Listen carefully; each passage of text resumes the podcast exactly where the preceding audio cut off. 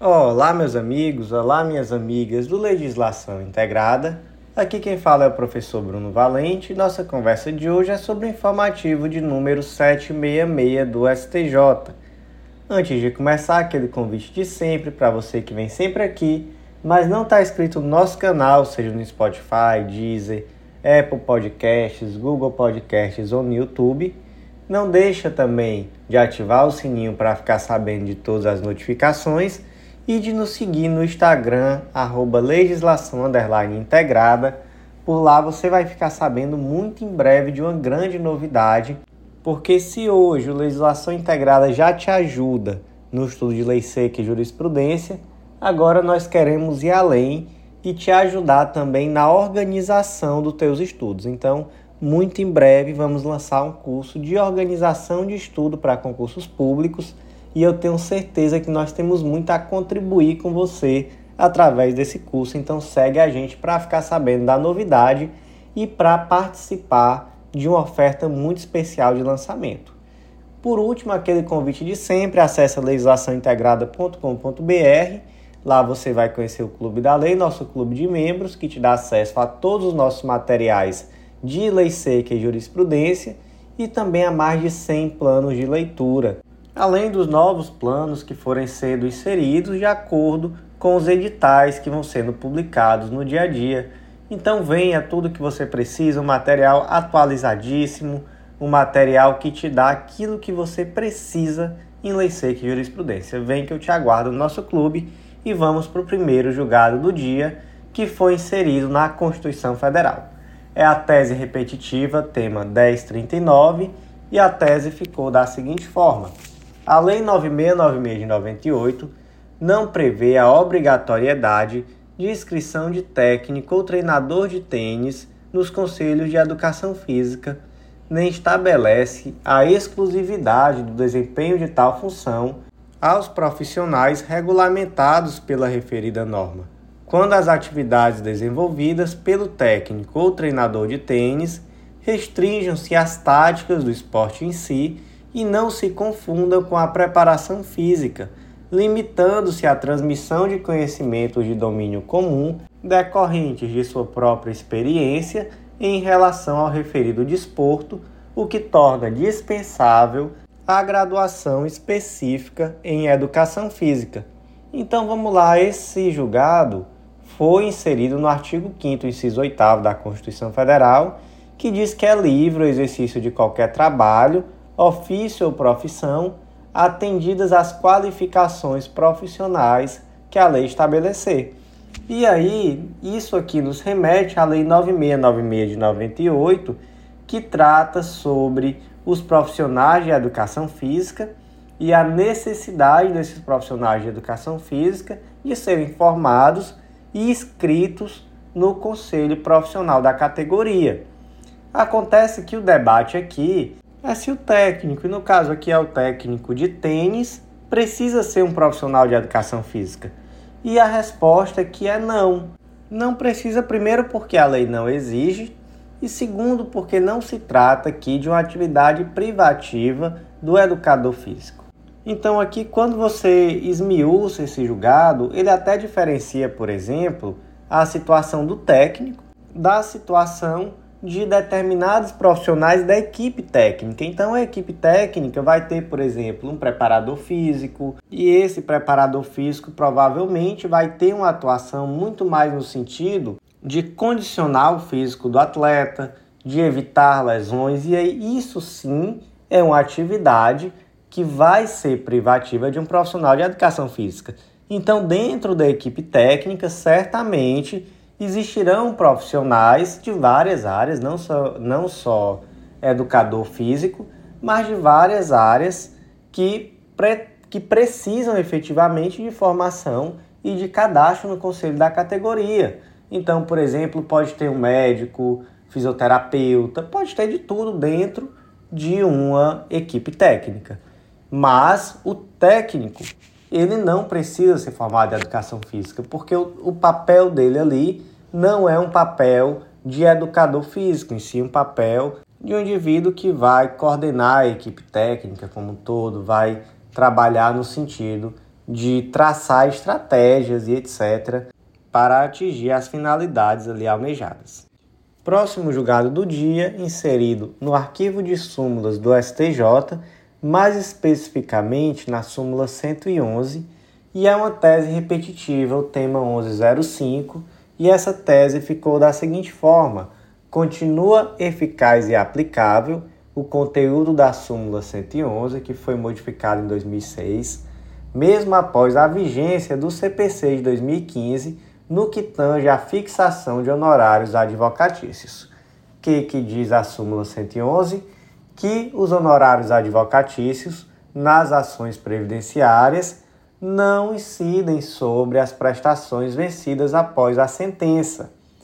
Gente, qual é a finalidade dessa súmula? A finalidade dessa súmula é evitar que o advogado demore a dar início à execução quando uma ação previdenciária for vitoriosa, com o objetivo de quê? Com o objetivo de aumentar o valor a ser executado. E, gente, isso é um problema sério, viu? Isso é um problema sério de verdade. Na minha vida profissional como advogado, eu já vi relato de escritório que recebe as ações previdenciárias e demora, às vezes, um ano para protocolar.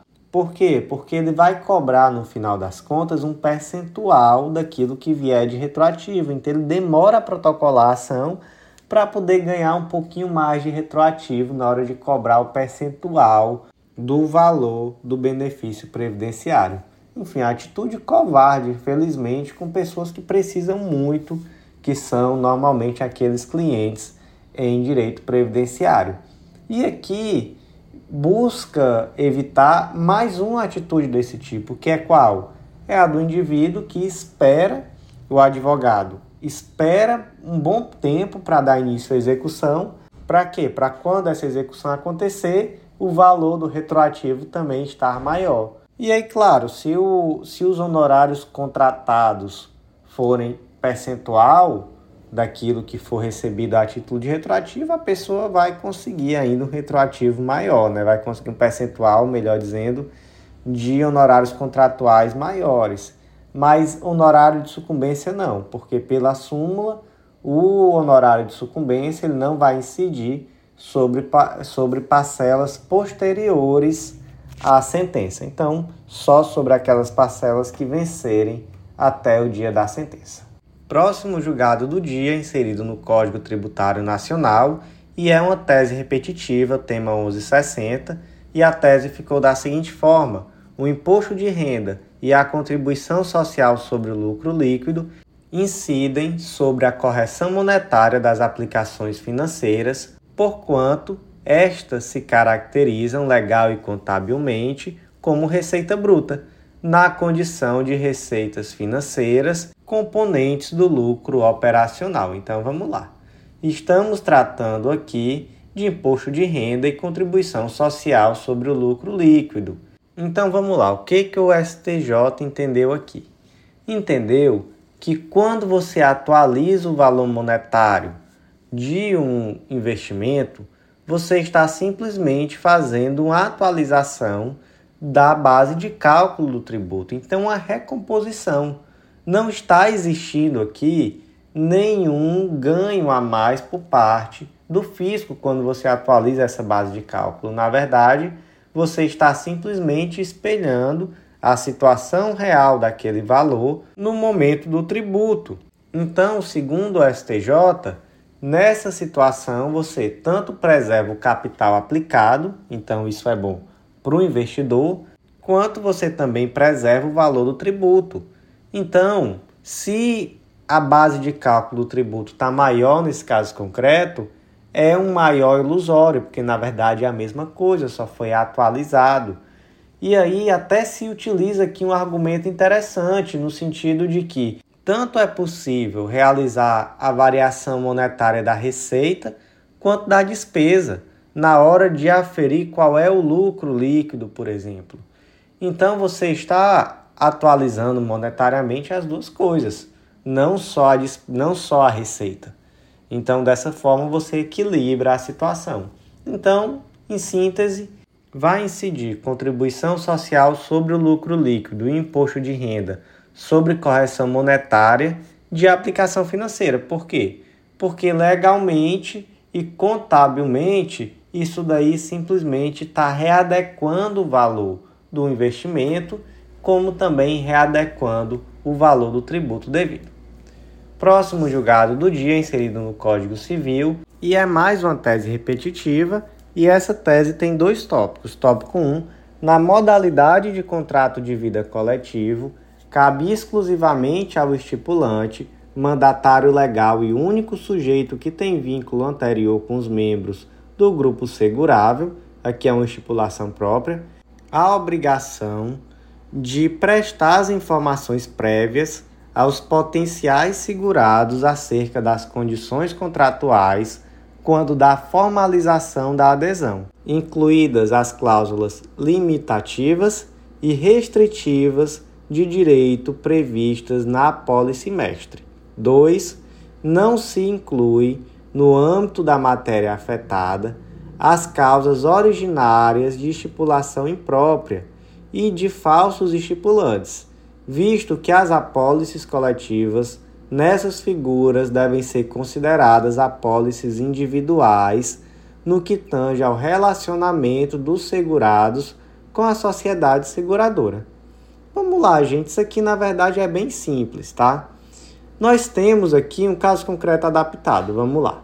O José aderiu um seguro de vida coletivo que teve como estipulante o sindicato da sua categoria e como seguradora a Seguros SA. Algum tempo depois, o José descobriu a existência de algumas cláusulas limitativas do seu direito que não lhe foram previamente comunicadas. De quem era o dever de informar acerca dessas cláusulas limitativas? Era do estipulante, quem é o estipulante aqui? É o sindicato, ou era da seguradora, que é a Seguros SA? Resposta, gente, é do sindicato. O dever de informar essas cláusulas limitativas do direito é do estipulante. Por quê? Porque nós estamos aqui em um contrato em grupo, em um contrato coletivo. No contrato individual, o indivíduo vai até a seguradora e aí provavelmente vai ser atendido por um corretor ou mesmo vai no balcão da seguradora, caso isso seja possível. E aí o profissional que o atende vai ter que responder a ele todas as dúvidas, informar previamente tudo que tiver ali de cláusula limitativa, etc. Ok? Só que no contrato coletivo é diferente. Por quê? Porque no contrato coletivo, quem intermedia essa situação é o estipulante, que normalmente é uma associação, é um sindicato. Então, são pessoas que estão ali unidas por um vínculo comum normalmente um vínculo empregatício, um vínculo associativo, então pode ser também um empregador, etc. E aí essa esse estipulante, né, que é aquela pessoa que vai centralizar as contratações, é ele que faz esse meio de campo. É essa pessoa que vai ser a responsável por informar para aqueles indivíduos tudo o que existir de relevante em relação a esse contrato. E a seguradora. A seguradora não tem contato nesse momento. Não existe nenhum prévio contato. O primeiro contato é com quem? É com o estipulante, que no caso aqui é o sindicato. Então é dele esse dever. Não é possível, então, você imputar à seguradora a não informação de alguma de algo que seria essencial. Tem alguma exceção, professor? Tem. A exceção é o tal do falso estipulante. Então, se for uma situação em que há um estipulante que, na verdade, ele está agindo ali como representante da empresa e não como estipulante, essa apólice vai ser tratada como individual. Me dá um exemplo. Imagina que esses indivíduos não tenham nenhum vínculo entre si, não tenha vínculo empregatício, associativo, etc. E uma determinada empresa intermediou. Essa empresa, na verdade, ela não é um estipulante. Ela está agindo ali em nome da seguradora. Então, ela é um falso estipulante e esses contratos eles vão ser tidos para todos os efeitos como contratos individuais. Próximo julgado do dia inserido na Lei Maria da Penha, lei número 11340 de 2006, mais uma tese repetitiva, tema 1167, E essa tese ficou da seguinte forma: a audiência prevista no artigo 16 da Lei Maria da Penha tem por objetivo confirmar a retratação, não a representação, e não pode ser designada de ofício pelo juiz. Sua realização somente é necessária caso haja manifestação do desejo da vítima de se retratar trazida aos autos antes do recebimento da denúncia. Então vamos lá. Vamos começar aqui bem do comecinho, né? Existem crimes que são de ação penal pública incondicionada e crimes que são de ação penal pública condicionada à representação. E aí, quando o crime é de ação penal pública condicionada à representação, em regra, é possível a retratação dessa representação. Mas até que momento? Em regra, até o oferecimento da denúncia. Então, até o momento que o Ministério Público oferecer a denúncia, a parte que representou pode dizer: não, não quero mais representar, me retrato. Ok. Onde é que está isso? No artigo 25 do Código de Processo Penal. Mas existe uma regra excepcional. Essa regra está na Lei Maria da Penha. Na Lei Maria da Penha, a retratação ela é possível até o recebimento da denúncia mas é feita em uma audiência que é especialmente designada para esse fim. Então vamos lá, vamos memorizar isso. Regra no Código de Processo Penal: até que momento é possível a retratação da representação? Até o oferecimento da denúncia. Regra na Lei Maria da Penha: até o recebimento da denúncia. Então tem mais tempo na Lei Maria da Penha para se retratar. Mas professor, que absurdo! Que coisa louca, isso daí não é nada protetivo à vítima. É. Por que, isso aqui é protetivo à vítima? Porque nesse caso aqui da Lei Maria da Penha, para evitar uma situação em que a vítima esteja sendo ameaçada, ou pelo menos para minorar isso, né? É necessário que essa retratação seja feita em uma audiência especialmente designada para esse fim. Então, até o recebimento da denúncia, ela pode se retratar, mas vai ser em audiência. Professor, mas calma ainda. Ainda existe crime de ação penal pública condicionado na Lei Maria da Penha? Existe o crime de ameaça. Então, o crime de ameaça na Lei Maria da Penha permanece sendo um crime de ação penal pública condicionada à representação da ofendida. Mas agora vamos pensar aqui uma coisa juntos. Essa audiência, para que a vítima possa se retratar da representação. Ela é obrigatória, ou seja, ela sempre acontece no processo, ou ela só vai acontecer quando a vítima previamente se manifestar acerca do interesse em se retratar. E aí a resposta é que ela só acontece quando a vítima previamente informar que quer se retratar, gente. Porque se fosse de outra forma, o efeito aqui seria contrário, vocês entendem? você estaria estimulando e às vezes até coagindo a vítima a se retratar da representação. Porque veja bem, você marcaria uma audiência só para poder essa pessoa ir até o poder judiciário e dizer, olha, eu quero manter a minha retratação, ou desculpa, eu quero manter a minha representação, enquanto em nenhum outro crime isso é necessário. Por que, que logo na Maria da Penha iria ser necessário? Então não, a, a situação aqui é o contrário. Você marca essa audiência para evitar que a vítima seja coagida. Então você, ela se manifesta e diz: "Olha, eu, eu quero me retratar da representação". Ela vai ter que ir até o juízo e dizer: "Olha, realmente eu quero, não estou sendo coagida, não estou sendo acuada, mas realmente o meu interesse é de me retratar". Aí, OK. Então, uma leitura contrária disso traria uma finalidade nada protetiva e seria exatamente o oposto, né? Traria uma situação de revitimização da vítima de forma desnecessária. Iniciamos agora os julgados da segunda sessão do STJ e o primeiro julgado foi inserido no Código de Processo Civil e o destaque ficou da seguinte forma: é da competência da Justiça Trabalhista processar e julgar o cumprimento de sentença por ela proferida ainda que tenha ocorrido a cessão a terceiro da titularidade do crédito nela reconhecido. Gente, aqui basicamente é uma aplicação do entendimento segundo o qual a cessão do crédito não retira o seu caráter. Então, não existe uma modificação da substância do crédito, da sua natureza, em virtude dele ter sido cedido. Tem inclusive uma súmula do STF, a súmula 361, que a mesma rácio decidente dessa súmula pode se aplicar aqui. E ela diz basicamente que quando se faz uma cessão de um precatório, ou melhor, do crédito que está ali naquele precatório, e esse precatório tem natureza alimentar, não existe uma transmudação da natureza desse precatório e, portanto, ele permanece sendo um precatório de natureza alimentar, ok? Então, aqui se aplica aquele princípio hermenêutico, onde há a mesma razão, se aplica o mesmo direito. Da mesma forma, quando existe uma cessão de um crédito trabalhista, esse crédito não deixa de ser um crédito trabalhista para todos os efeitos, inclusive para efeitos da competência para a execução desse crédito.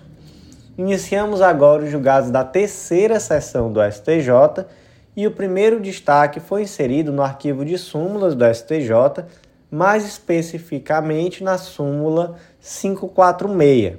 Destaque ficou da seguinte forma: compete à Justiça Federal o julgamento do crime de falsidade ideológica consistente no fornecimento de informação inverídica a servidor da FUNAI para fins de emissão de registro administrativo de nascimento de indígena, o tal do RANI. O que que diz a súmula 546 do STJ? que a competência para processar e julgar o crime de uso de documento falso é firmada em razão da entidade ou órgão ao qual foi apresentado o documento público, não importando a qualificação do órgão expedidor. E aí vamos lá. Primeiro que é esse tal desse RANI, Registro Administrativo de Nascimento Indígena ele é um registro que ele é lavrado perante a FUNAI, Fundação Nacional do Índio, que é uma autarquia federal, e ele é um meio para instruir o registro civil de um indígena. E aí vamos para um caso concreto adaptado. O Alírio cometeu um crime que foi o que? Forneceu informação inverídica ao servidor da FUNAI para emissão de um registro administrativo de nascimento de indígena. Qual foi o crime? Então, foi um crime de falsidade ideológica. Ele trouxe uma informação inverídica. Para que, que ele fez isso? Para participar de um programa de transferência de renda que era destinado a indígenas. E aí, qual é a pergunta aqui? Qual é a competência para julgar esse crime de falsidade ideológica? Gente, para verificar qual é a competência, você verifica quem foi o destinatário da informação falsa. O destinatário da informação falsa aqui foi um servidor da FUNAI, que é uma autarquia federal. Então, nós temos aqui que a competência vai ser da Justiça Federal. Quando você vir um crime de uso de documento falso, um crime de falsidade ideológica, né? então o indivíduo levou informação inverídica, você sempre vai verificar quem foi o destinatário. Então eu tenho uma carteira de habilitação falsificada. Quem é que emite essa carteira de habilitação? É o Detran, que é um ente estadual.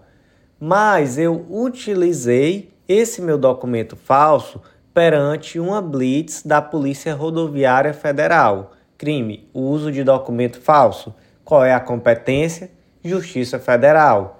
É diferente, gente, do simples crime de falsificação. Se eu, por exemplo, falsifico simplesmente essa CNH, a competência é da Justiça Estadual, porque foi um documento, ou melhor, é um documento que é emitido pelo Estado. Então, competência da Justiça Estadual. Então, essa diferenciação é muito importante, tá? Se você tiver um simples crime de falsificação, você vai verificar quem é o ente lesado. Então, por exemplo, é um passaporte. Quem é que emite o passaporte? Polícia Federal. Então, competência, Justiça Federal.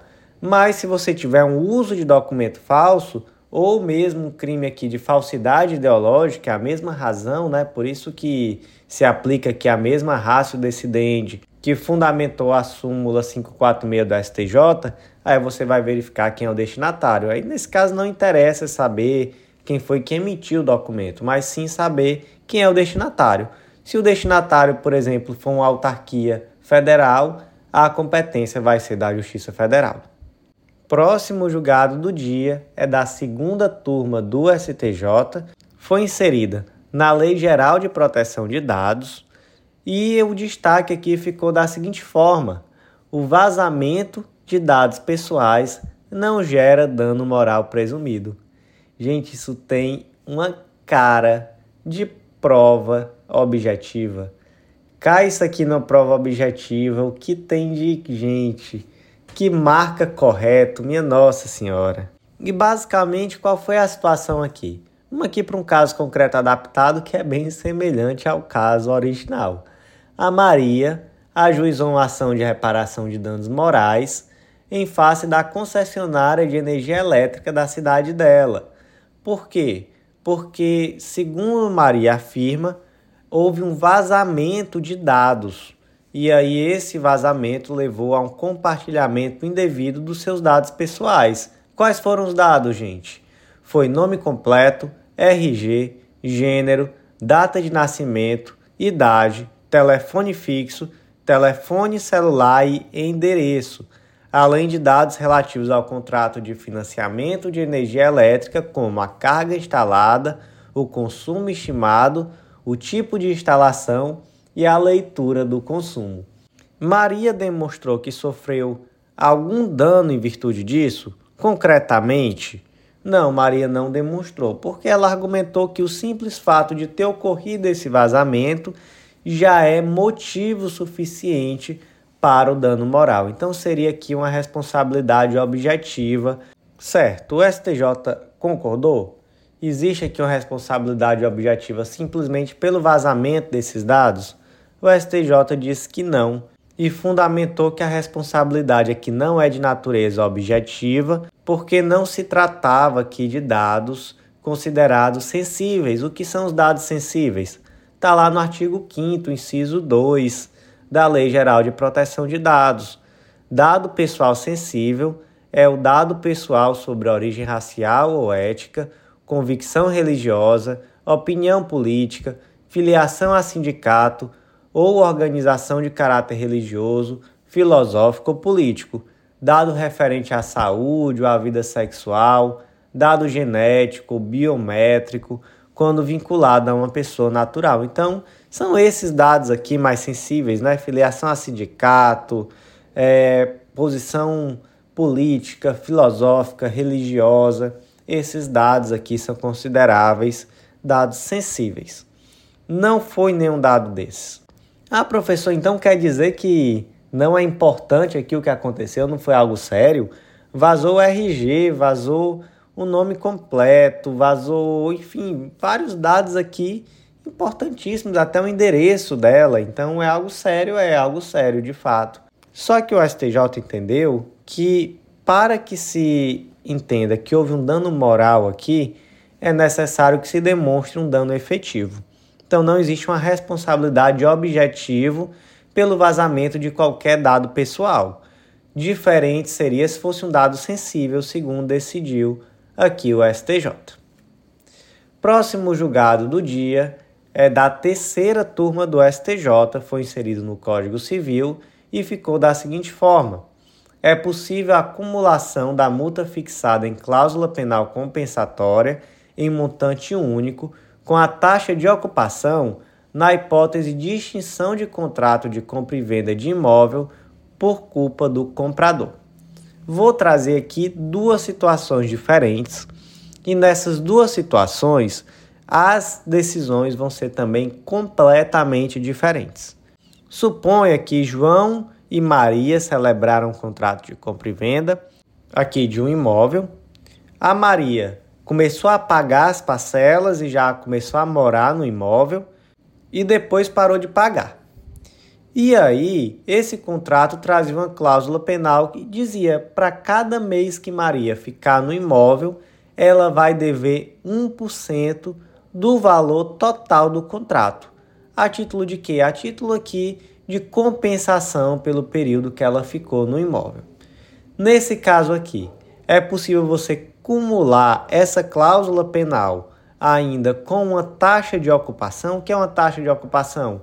É aquele valor que é arbitrado a título como se fosse um aluguel. Então o indivíduo ele não saiu do, do imóvel quando devia, ele permaneceu ali na posse, então isso tem um valor econômico e esse valor econômico vai ser equivalente a tal da taxa de ocupação. É possível acumular? Não, não é possível. Por quê? Porque a cláusula penal compensatória, nesse caso, ela já tem a finalidade de indenizar exatamente isso, esse período que a Maria ficou no imóvel sem que lhe fosse permitido isso. Vamos aqui para outro caso concreto agora. O José vendeu um imóvel ao Francisco. O Francisco, a mesma coisa, começou a pagar, já entrou na posse. Quando foi ali algum tempo depois, parou de pagar. Ok. Esse contrato trazia uma cláusula penal, mas era diferente. Dizia assim: olha, caso o Francisco pare de pagar, por qualquer motivo que seja, se ele der causa à extinção desse contrato por sua culpa, ele vai perder 50% de todo o valor que ele já tiver pago até agora e ele vai ter que sair do imóvel. E aí, ou seja, que é uma cláusula penal que não traz uma prestação continuada traz simplesmente uma prestação fixa. Então, o vendedor, ou melhor, o comprador que deu causa ao fim do contrato tem que indenizar o vendedor com quanto? Com 50% do que ele já pagou. E aí, nesse caso, você imagina que o Francisco permaneceu ainda durante um, dois, três anos morando no imóvel, foi necessário propor ação, enfim, e não saía. É possível exigir, além dessa cláusula penal, o arbitramento de uma taxa de ocupação? Nesse caso aqui a solução é diferente, nesse caso é possível. Por quê? Porque essa cláusula penal que é paga uma única vez, ela não tem a finalidade de indenizar o vendedor pela posse do comprador que deu causa à extinção do contrato é diferente da outra. Aquela que, ela, que era paga mês a mês, ela estava sendo paga mês a mês exatamente porque, porque o comprador continuou na posse. Então, o objetivo daquela cláusula penal guardava estreita relação com o fato do comprador ter permanecido na posse sem que pudesse. Já nesse segundo caso, não. Essa segunda cláusula penal, que é paga uma única vez, que é um valor fixo, que é um percentual, não tem nada a ver com isso. Ele vai pagar essa cláusula penal pelo simples fato de que ele deu causa é, por sua culpa ao fim do contrato. E isso não dá o direito a ele de não sair do imóvel. Então, se ele sair, se ele permanecer do imóvel, ele vai ter que arcar também com o custo decorrente disso. Então, ele também vai ter que pagar uma taxa de ocupação. Próximo julgado do dia inserido no Código de Processo Civil, e aqui o destaque ficou da seguinte forma: o julgamento dos embargos de declaração, quando opostos contra acórdão proferido pelo órgão em composição ampliada, deve observar o mesmo quórum ampliado, sob pena de um entendimento lançado antes minoritário sagrasse o vencedor. Vamos lá, o que é esse tal desse julgamento ampliado? é uma técnica de julgamento, não é um recurso, tá, gente? No CPC de 73 existia o tal dos embargos infringentes, que era um recurso que era proposto quando o acórdão era julgado por maioria. E aí, hoje em dia isso já não existe, mas o CPC de 2015 substituiu isso por uma técnica de julgamento. Está lá no artigo 942, diz que quando o resultado da apelação for não unânime, o julgamento terá prosseguimento em sessão a ser designada com a presença de outros julgadores, que serão convocados nos termos previamente definidos no regimento interno em número suficiente para garantir a possibilidade de inversão do resultado inicial, assegurando às partes e a eventuais terceiros o direito de sustentar oralmente suas razões perante os novos julgadores. É só na apelação, professor? Não, não é só na apelação, tá? Essa técnica é aplicada na apelação, qualquer que seja o resultado, desde que seja não unânime, né? no julgamento não unânime de ação rescisória, mas aqui o resultado tem que ser pela rescisão da sentença, e também no julgamento não unânime de agravo de instrumento, quando esse agravo de instrumento reformar a decisão que julgou parcialmente o mérito. Então são essas três situações. Quando é que independe de resultado é na apelação, basta ser não unânime. Então, se for um julgado por maioria, já vai caber a técnica de julgamento ampliado. Na rescisória, precisa existir a rescisão da sentença e ser não unânime. E no agravo de instrumento, tem que ser aquela hipótese do agravo de instrumento contra a decisão que julgou parcialmente o mérito e tem que haver uma reforma, né? Tem que ser uma decisão que reformou aquela decisão que julgou parcialmente o mérito. Ok. Então vamos para um caso concreto.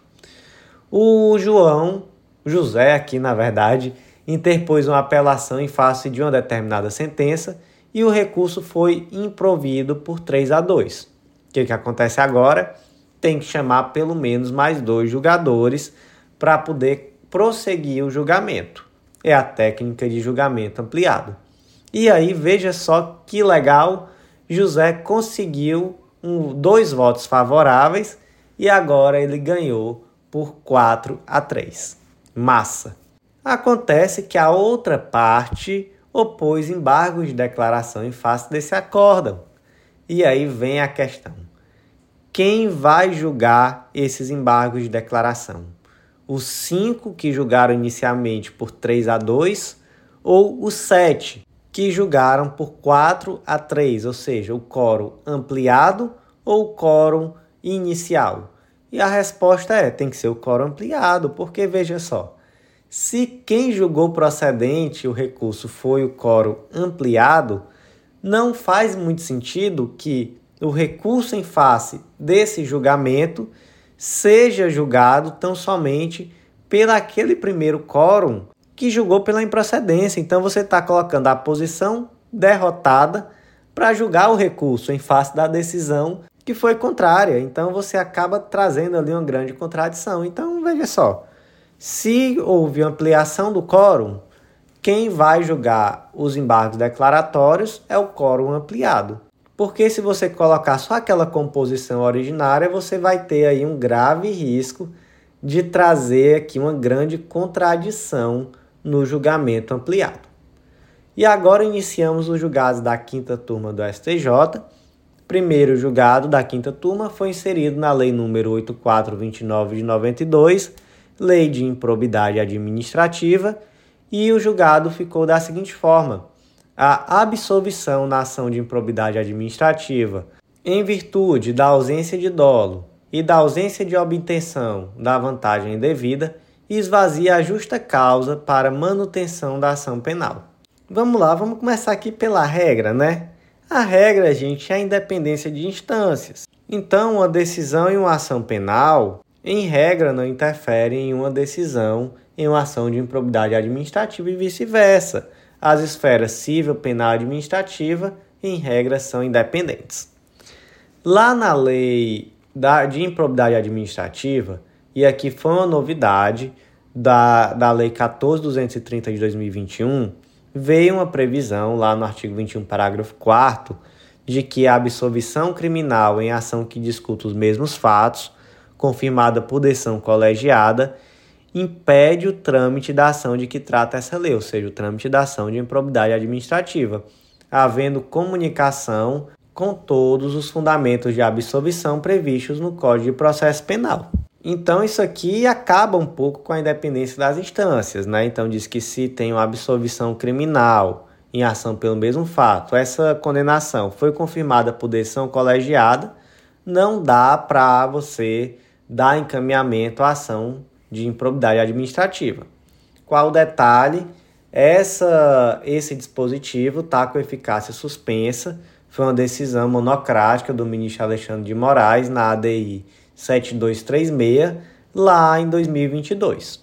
Certo, e o contrário? A absolvição na ação de improbidade administrativa impede o processamento da ação penal? Aí a resposta é taxativamente não. Por quê? Porque aqui vai vigorar mesmo a independência da instância penal e tão somente se pode utilizar isso como elemento de persuasão, de argumentação, de dizer, olha, acabou já a ação de probidade administrativa e ele foi inocentado. E aí? Vai condenar penalmente? É um argumento. É basicamente um argumento. Mas decisões, inclusive da, da quinta turma do STJ, dizendo que, de fato, aqui vai pela independência de instância. Essa decisão que eu coloquei aqui no, no informativo é, inclusive, de 2021. Mas a quinta turma da STJ agora trouxe uma exceção a essa independência. Ela disse: olha, se a absolvição na ação de improbidade administrativa for em virtude da ausência de dolo e da ausência de obtenção de vantagem devida, aí você acaba esvaziando a justa causa para manter a ação penal. Então veja só, acaba retirando aqui um pouco a independência de instâncias mas retira em uma situação muito específica. Qual é a situação específica? É a de que a ação civil pública de improbidade administrativa tramitou, se entendeu que não houve dolo e muito menos houve vantagem devida.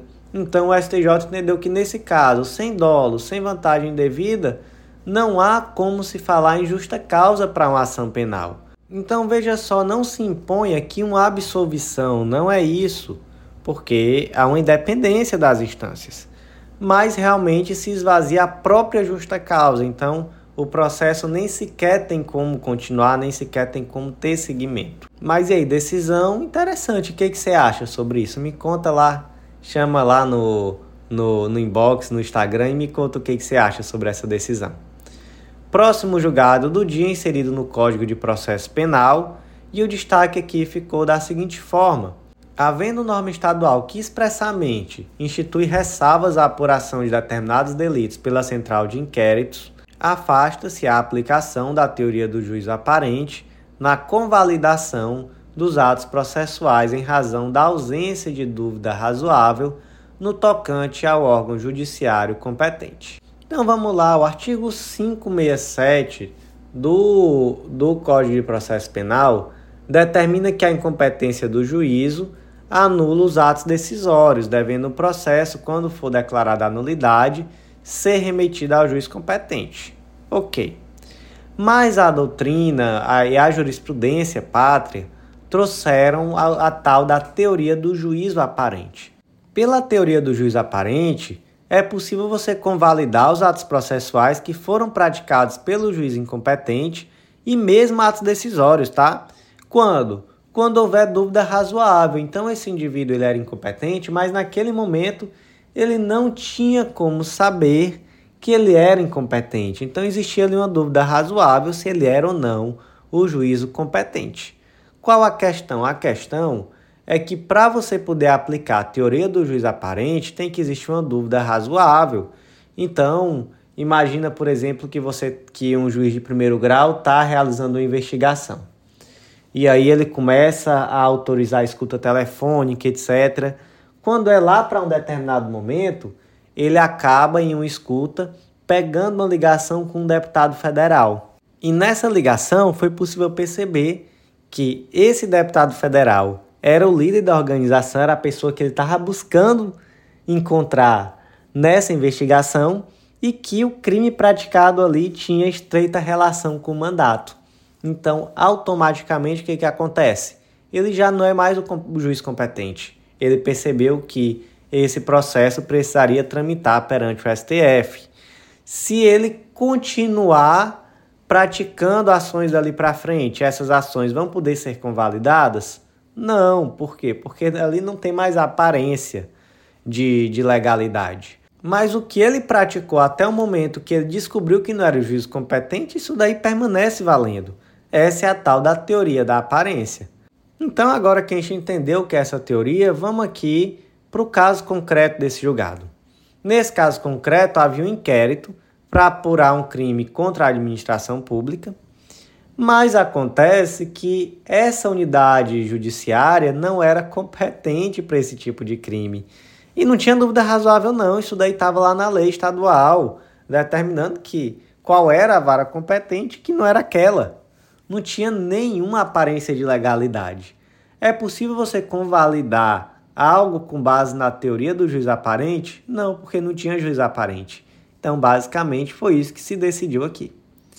Iniciamos agora os julgados da sexta turma e o primeiro julgado da sexta turma foi inserido no Código Penal, destaque da seguinte forma: a condenação pelo artigo 359C do Código Penal deve especificar despesas contraídas nos dois últimos quadrimestres do mandato que não puderam ser pagas no mesmo exercício ou no exercício financeiro seguinte. Essa análise não pode ser global, considerando a liquidez total do caixa, sob pena de prejudicar a ampla defesa. Vamos aqui para o artigo 359C. Qual é o fato típico aqui? Ordenar ou autorizar a assunção de obrigação nos dois últimos quadrimestres do último ano do mandato ou legislatura, cuja despesa não possa ser paga no mesmo exercício financeiro ou, caso reste parcela a ser paga no exercício financeiro seguinte, que não tenha contrapartida suficiente de disponibilidade de caixa. Então veja só, o fato típico aqui está bem amarrado, né? É ordenar ou autorizar a assunção de obrigação quando, nos dois últimos quadrimestres do último ano do mandato ou legislatura, e essa despesa ela não pode ser paga no mesmo exercício, caso reste parcela a ser paga no exercício seguinte, ele não deixou uma contrapartida suficiente com disponibilidade de caixa para pagar. Resumindo, é aquele prefeito que deixa ali um monte de dívida para o sucessor, sem deixar nenhuma contrapartida, porque ele quer mesmo é que o sucessor dele se dê mal para poder acabar o mandato muito bem avaliado e não ser reeleito. Tá certo. No caso concreto aqui acontece que veio a denúncia e a denúncia simplesmente disse: olha, nos dois últimos quadrimestres houve um aumento de liquidez, de iliquidez, tá? Da caixa do município de 1,3 milhões para 6,3 milhões, ou seja, aumentou aí 4 milhões de reais na iliquidez da caixa do município. Então, se o município inicialmente não tinha como pagar 1,3 milhões, agora está faltando 4 milhões a mais. Só que ele não especificou nem na denúncia, nem na sentença que veio posteriormente, nem, enfim, nenhum momento se especificou quais foram as obrigações autorizadas ordenadas. Então, veja só qual é o fato típico é autorizar ou ordenar a assunção de obrigação, aí vai. Qual é o dever número um aqui do promotor de justiça na hora de oferecer a denúncia? Dizer, olha, foram ordenadas e autorizadas tais obrigações. Não basta ser genérico. Não basta dizer assim, ah, houve aqui um aumento das despesas, aumentou 4 milhões nas despesas. E aí? O que, que foi ordenado? O que, que foi autorizado? Não dá, isso prejudica inclusive a defesa. Como é que se defende disso? Não há como se defender simplesmente de, dessa alegação.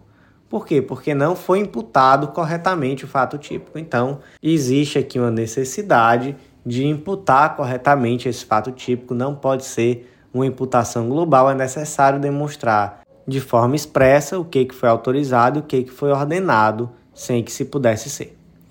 Próximo julgado, inserido no Código de Processo Penal, destaque da seguinte forma: por ausência de previsão legal, o Ministério Público não é obrigado a notificar o investigado acerca da proposta do acordo de não persecução penal.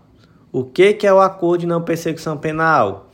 Ele foi inserido lá em 2019 pelo tal do pacote anticrime, né, a Lei 13964 de 2019 e o artigo 28A diz o seguinte: não sendo caso de arquivamento e tendo o investigado confessado formal e circunstancialmente a prática da infração penal, sem violência ou grave ameaça, com pena mínima inferior a quatro anos, o Ministério Público poderá propor acordo de não persecução penal, desde que necessário e suficiente para a reprovação e prevenção do crime, mediante as condições ajustadas cumulativa e alternativamente. Aí vem as condições.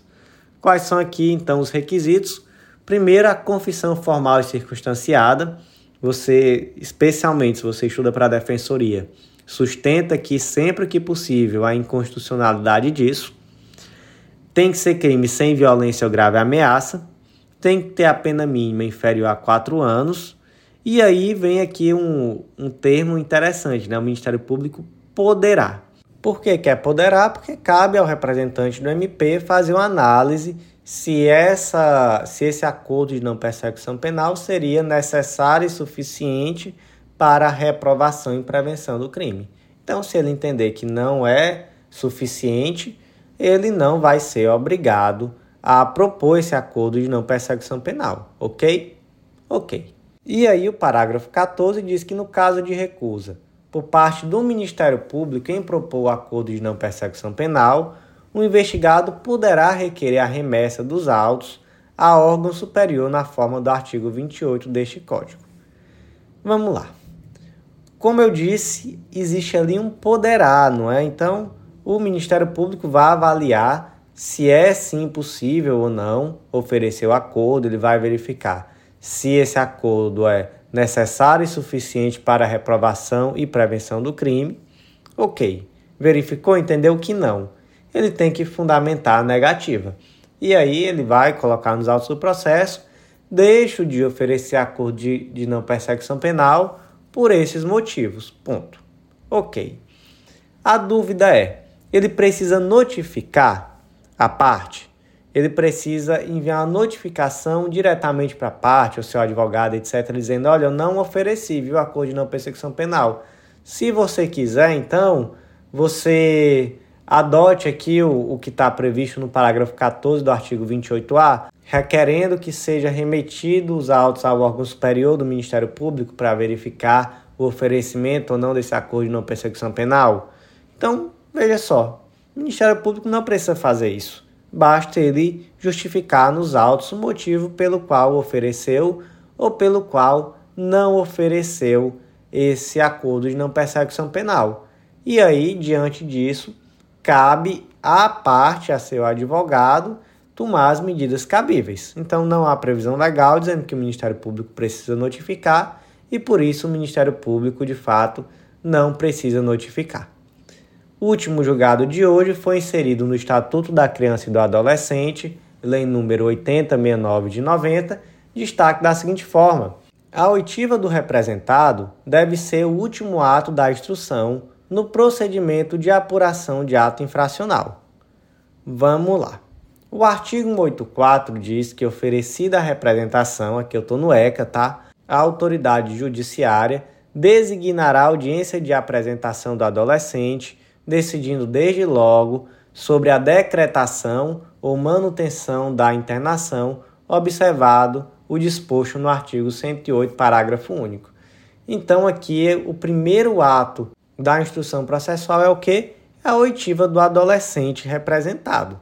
Ok, só que lá no artigo 400 do Código de Processo Penal, o interrogatório é o último ato da instrução criminal.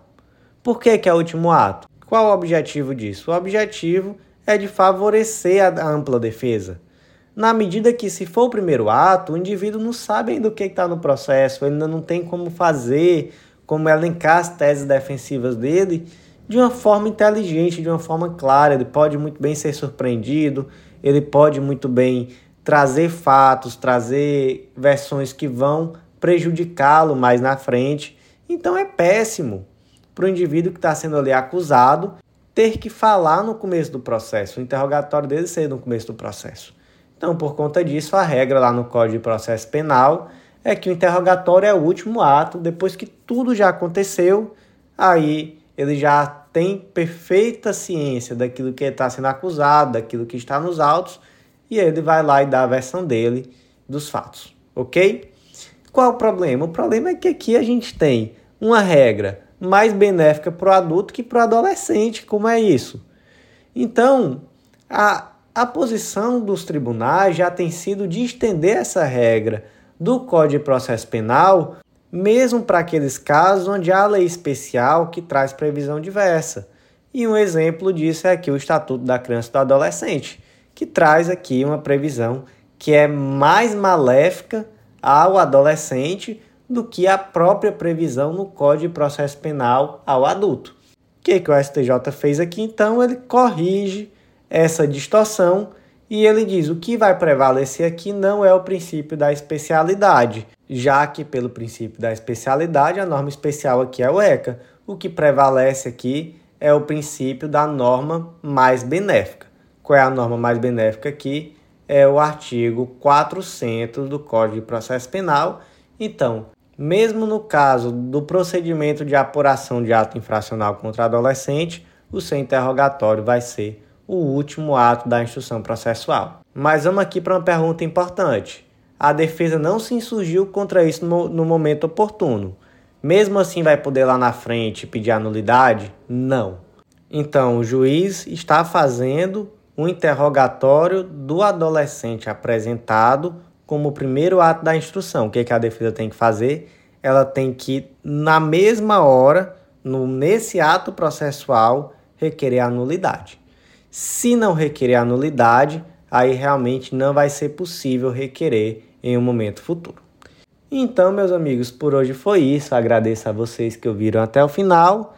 Ressalto aqueles convites, segue a gente no Instagram para poder ficar sabendo do nosso curso de organização de estudos para concursos públicos, que vai ser lançado muito em breve. E eu quero muito fazer parte do estudo de vocês e agregar nesse momento e vem também acessar nosso site legislaçãointegrada.com.br. Lá você vai conhecer o Clube da Lei e com certeza esse Clube da Lei vai te ajudar demais nos teus estudos de legislação e jurisprudência, que é o que está faltando aí para tua aprovação. Eu tenho certeza que a gente vai contribuir demais para isso. Então, vem fazer parte do Clube da Lei e eu te aguardo também no nosso próximo podcast. Até lá.